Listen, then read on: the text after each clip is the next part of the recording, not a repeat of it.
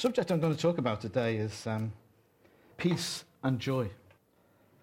When I woke up this morning, and actually to an extent still now, I woke up with a blinding headache to start off with. And I was in one of those moods where I guess if I didn't really, really have to come, I might have, I'd have been late anyway. I might, I might have still come. Out of habit, maybe, or something like that. The meeting today.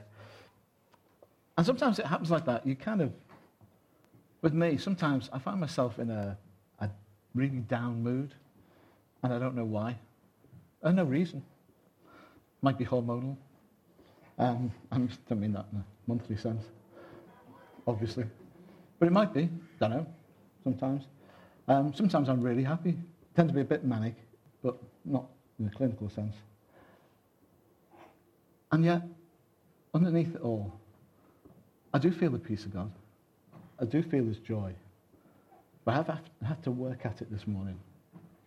I have had to hold on to it. I have had to remember who the Lord is and what we go through in the present time, whether it's for a short time or whether it's for a whole length of time, whatever the circumstances, we can still feel peace. We can still feel joy in our hearts. We can still know those things. That's what I want to talk about today. It says in uh, Romans 14, verse 17, peace and joy are often linked together. So, the kingdom of God is not a matter of eating and drinking, but of righteousness, peace, and joy in the Holy Spirit. Righteousness, peace, and joy. We mentioned righteousness in passing, but I'm talking particularly about peace and joy today. And I'll talk about them together a little bit and then just kind of separate them out. This is where um, Paul's talking about whether should eat meat offered to idols or not. And some people are okay with it, some people aren't. The same sort of debate you have about should we drink or not, uh, and should you drink when other people are there who find it offensive and things like this. And it's basically saying it's not a matter of these things. These things are relatively unimportant. You know, if your brother's going to sin, or you cause your brother to sin by doing these things, don't do them. But it's not a matter of these things, not what you should eat, not keeping rules, not making um, sort, sort of extra regulations and things. It's about righteousness, peace, and joy. That's what the kingdom of God's about. We've done so many things on the kingdom of God. And yet, when it comes down to it, it's maintaining peace, it's maintaining joy in our lives. Now, you've probably heard a lot about peace and joy and, and things like that, but some of it um, we'll reiterate. That's better. And some of it might be new to you. Often with peace and joy are also grace, blessing, and particularly hope. Peace and joy are both fruits of the Spirit. They're fruits of the Spirit.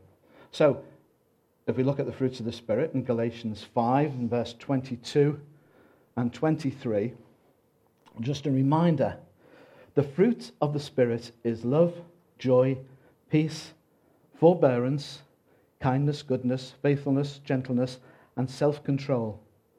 Against such things, there is no law.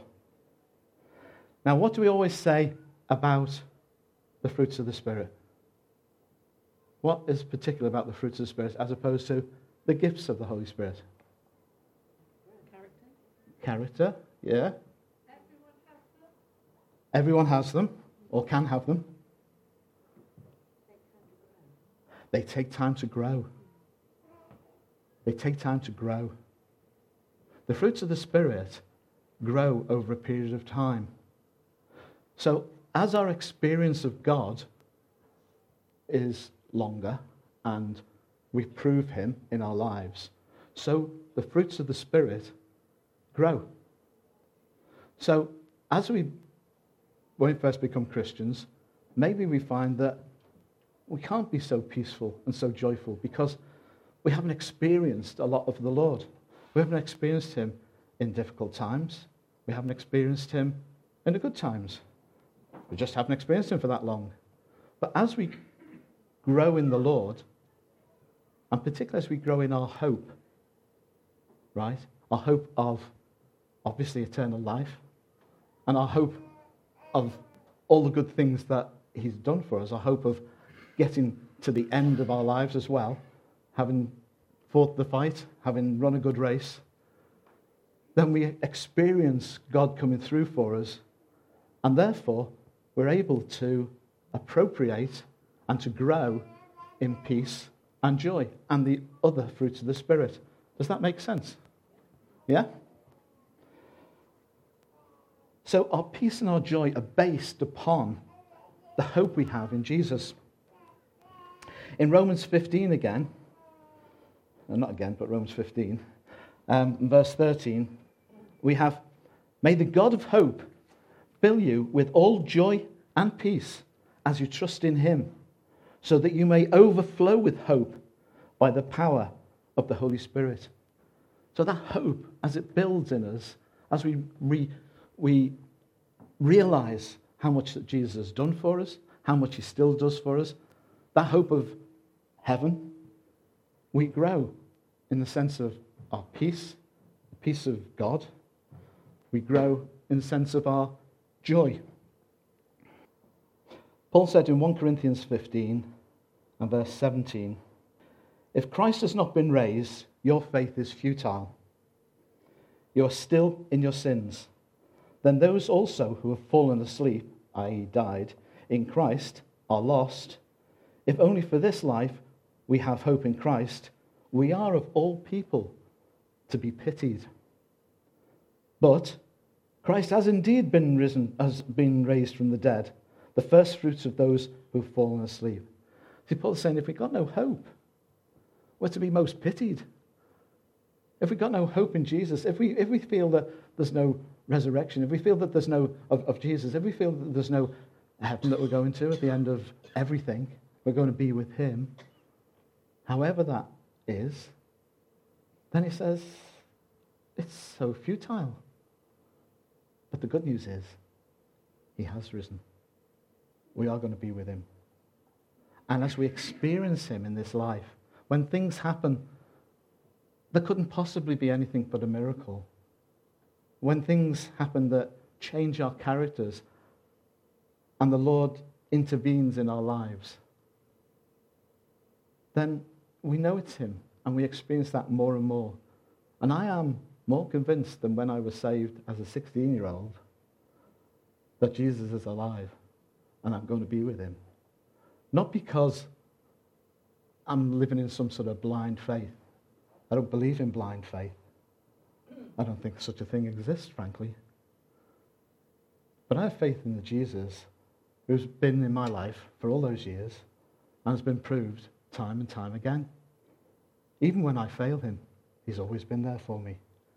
And so my hope is in, in Christ. And therefore, my sense of peace and my sense of joy is there. Sometimes it's a bit buried then. And I think that's the same for all of us. So let's have a little look at that. Joy. I asked Han about a song. I was going to play a couple of songs at the beginning, but decided against it because I'm not quite sure what kind of music you're into. But joy can mean so many different things to us, can't it? Joy that I feel might be different to the joy that any of you feel. So I said to Han, What's that song, Joy to the World? Trying to remember it. And so, yeah, so immediately Han thought of Joy to the World. You know the, the carol type song? So, Joy to the World, blah, blah, blah. Uh, let nature uh, sing. Can't remember the words. But funnily enough, I can remember every word to Three Dog Night's Joy to the World, which starts off Jeremiah was a bullfrog. He was a good friend of mine.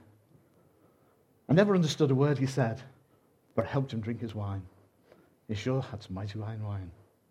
Joy to the world, all the boys and girls. Joy to the fishes in the deep blue sea. Joy to you and me. And that's the one I was thinking of. Because that fills me with joy. Joy to the world is great, and it's about Jesus, and it's wonderful, but it's not my kind of thing. But the other one, I could almost dance to.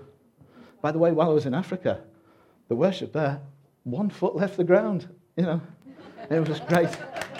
Thank you. That's the same again. The worship in Africa, full of joy, full of physical joy. You know, we're a bit more cerebral, maybe.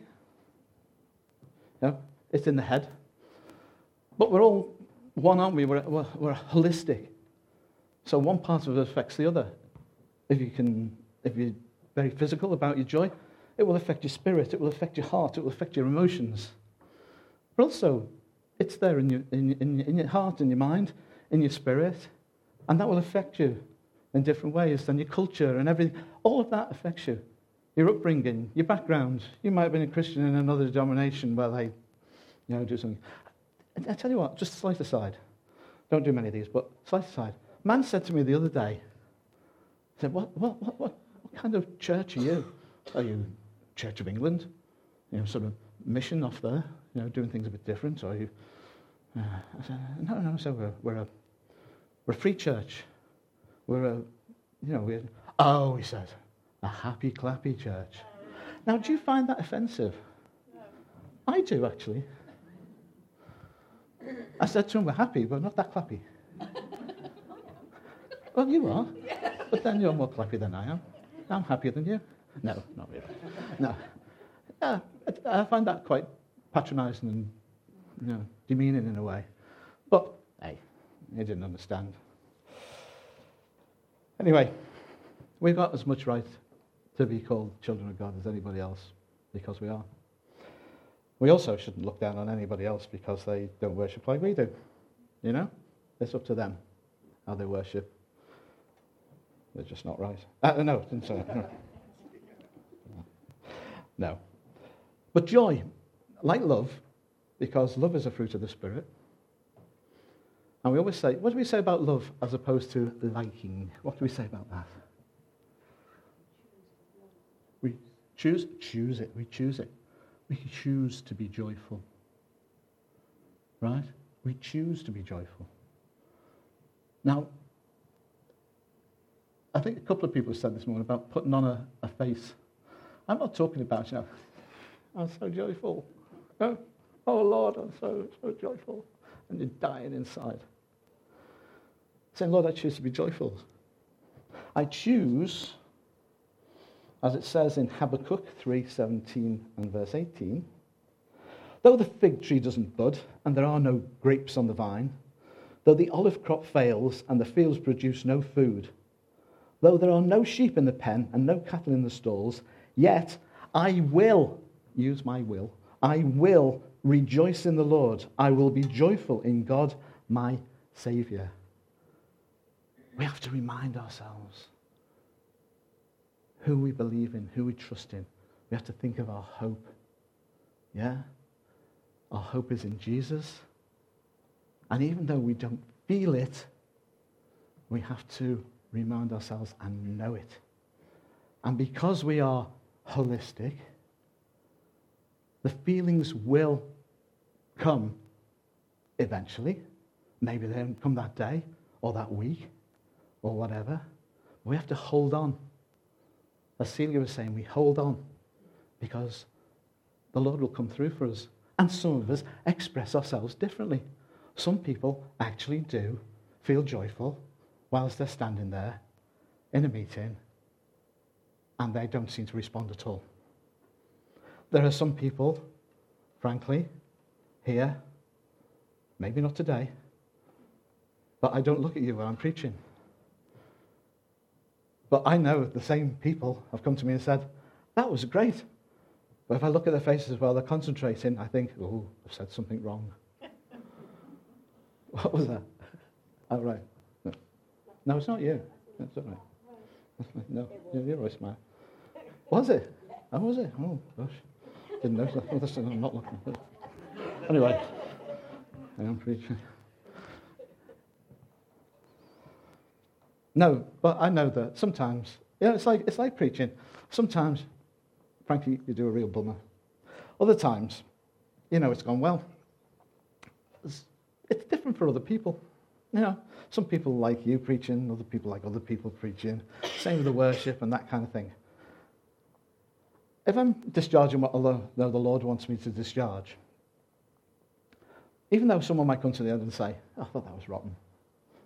Not usually people say that, but yeah. It wasn't one of your best, said Han. um, but she's made a nice Sunday lunch, and so after I've eaten that, feel okay. A couple of other verses for you. 1 Corinthians 1, verse 6.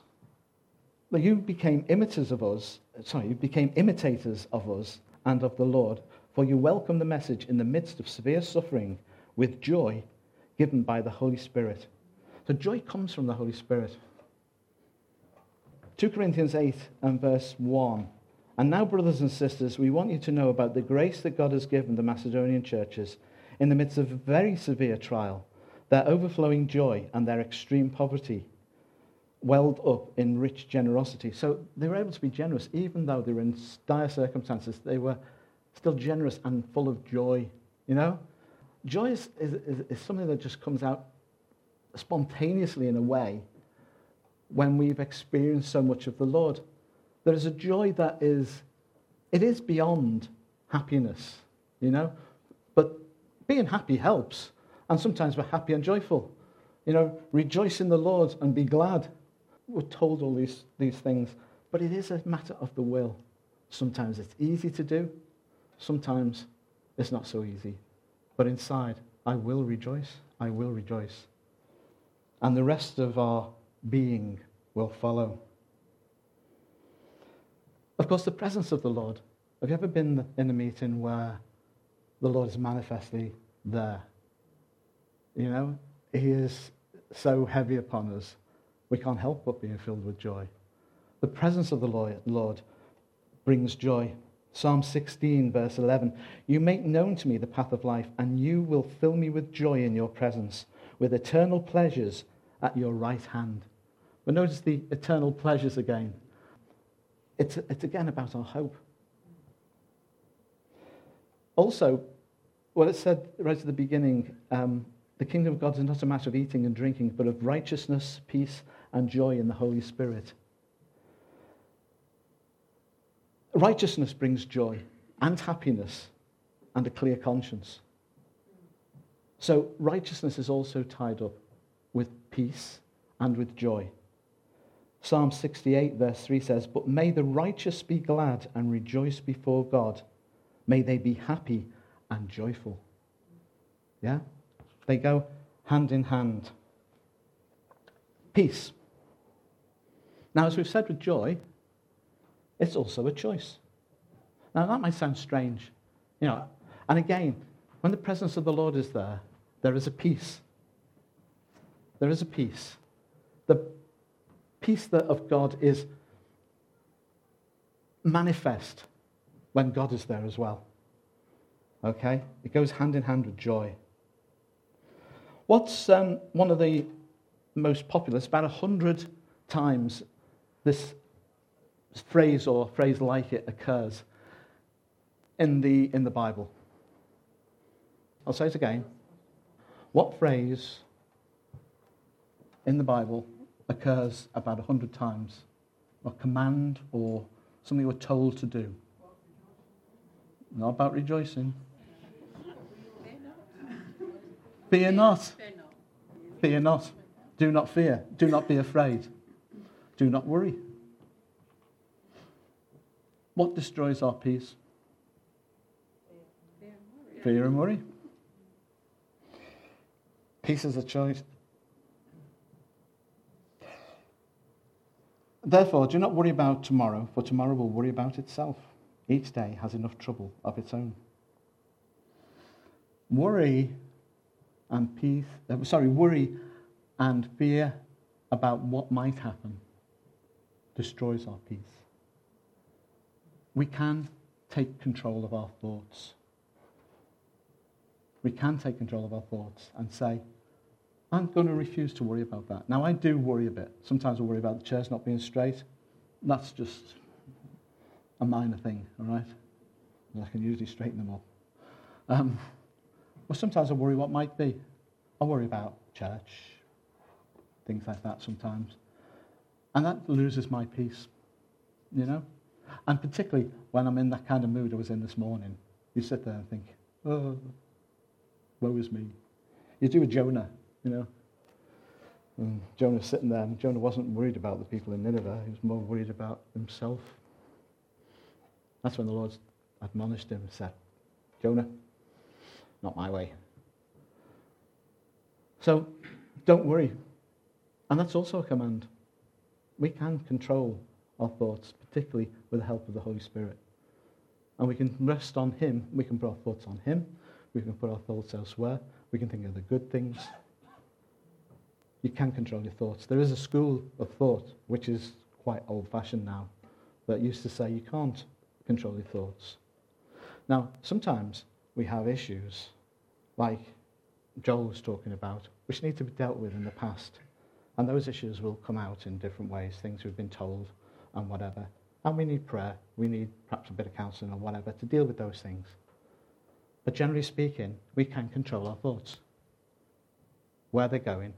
And we can say, no, I, I refuse to dwell on that because you can think of a million different, possibilities when we fear things that might happen. Yeah. And I know this because this is me. Do you remember the, um, the Psalm, in Psalm 118? It talks about, uh, I think in the authorized version or the King James version, it talks about this is the day, day that the Lord has made. We will rejoice and be glad in it. It doesn't come across quite the same in the, the more modern versions. But it says um, in, in 100, Psalm 118, verse 22, the, Lord, the, the stone the builders rejected has become the cornerstone. The Lord has done this, and it is marvelous in our eyes. The Lord has done it this very day. Let us rejoice today and be glad. The Lord has done it. He's become the cornerstone. It's thinking on Jesus. It's the hope we have that brings us back to the peace. Think on the hope we have. Think on the sure hope of Jesus that he will see us through, that we will be with him in the end. We have to focus on that. And sometimes we forget. We look at the immediate, we look at the circumstances, and we say, Woe is me, it all is lost. Particularly if you're one of those all or nothing people, you know? Um, you'll find that, uh, you know, one step back or one failure seems like the whole lot's gone. You know? Well, God's not looking for perfectionists. He's looking for repentant sinners. You know? He's not looking for people who get it right every time. Because otherwise you'd be sitting on the throne instead of him. You know? What he's looking for is people who submit to him and try to follow his way. He'll make up the difference. He's already done it through Jesus.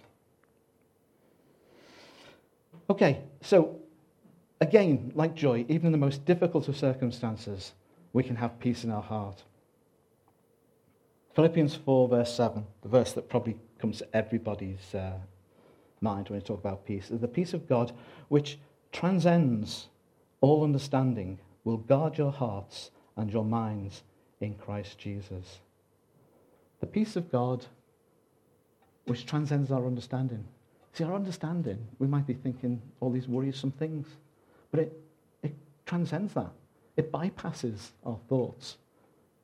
And the peace of God, the peace that God gives, is a genuine peace, a real peace. And again, that peace then affects the whole of us. It affects us, stops us worrying, stops us getting physically sick about things. You know, it permeates through our whole bodies. Equally, to be still and know that I am God. Be still. That's a physical thing, be still. Sometimes we need to sit and just meditate. You know? Some people, I, I remember feeling the peace of God in a meeting once where we just sat there for about an hour. I was down in Southampton at a, a, a seminar, actually, and there was, I was there with uh, Karen, my oldest daughter, and it was just like the peace of God came towards the end of the meeting, and we sat there and just enjoyed it. So, you know, it's a presence of the Lord again, bringing peace. But even if we don't feel the presence of the Lord, we say, I'm going to calm my heart. I'm going to say, You're there, Lord. You'll see me through. And we sometimes need to do that. Know, I love being with people. I love being with people. But every now and again, I just have to get away on my own. And particularly when I'm feeling you know, a bit tired, a bit down, those two things can go together.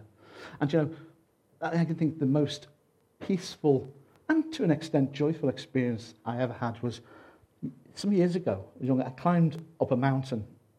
Uh, I was going with some friends, but what happened was I was slightly ahead of the others and I was near the, well, I actually got to the top.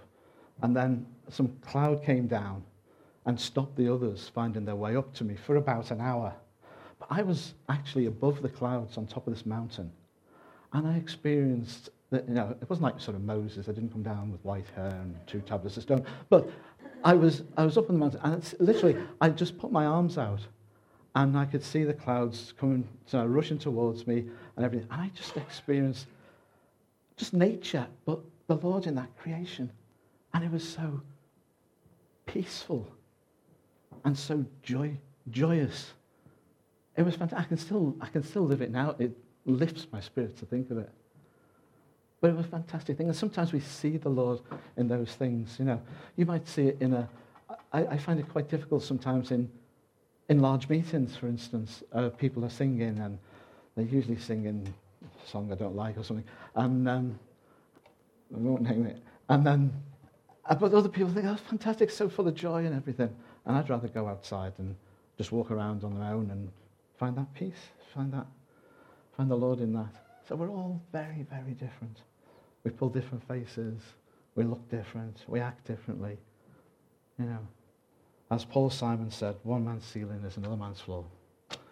You know, you can have two different people with completely opposite feelings, well, ways about them, but they're feeling the same thing. They feel the peace and the joy of the Lord. Now, an interesting thing that most references in the Bible about peace are about making peace. There's the peace of God in the sense of an inner peace, a peace of mind, a heartfelt peace. But most of the verses in both the Old and the New Testament refer to, uh, to, to us making peace and God making peace with us. This is um, from Ephesians 2, uh, verse 14. And it's talking about God reconciling the Jewish people with the non Jewish or Gentile people, i.e., everybody else in the world. Um, but for this purpose, I just want to, to, to read these few verses. For he himself is our peace, which is interesting.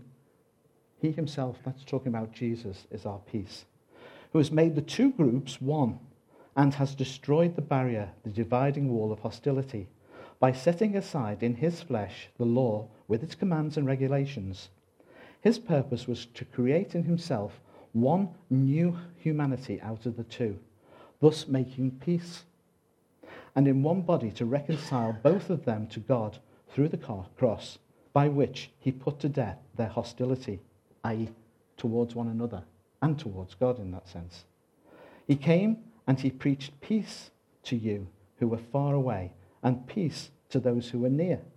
For through him we both have access to the Father by one Spirit. That's interesting, isn't it? It's peace. It's about God making peace with us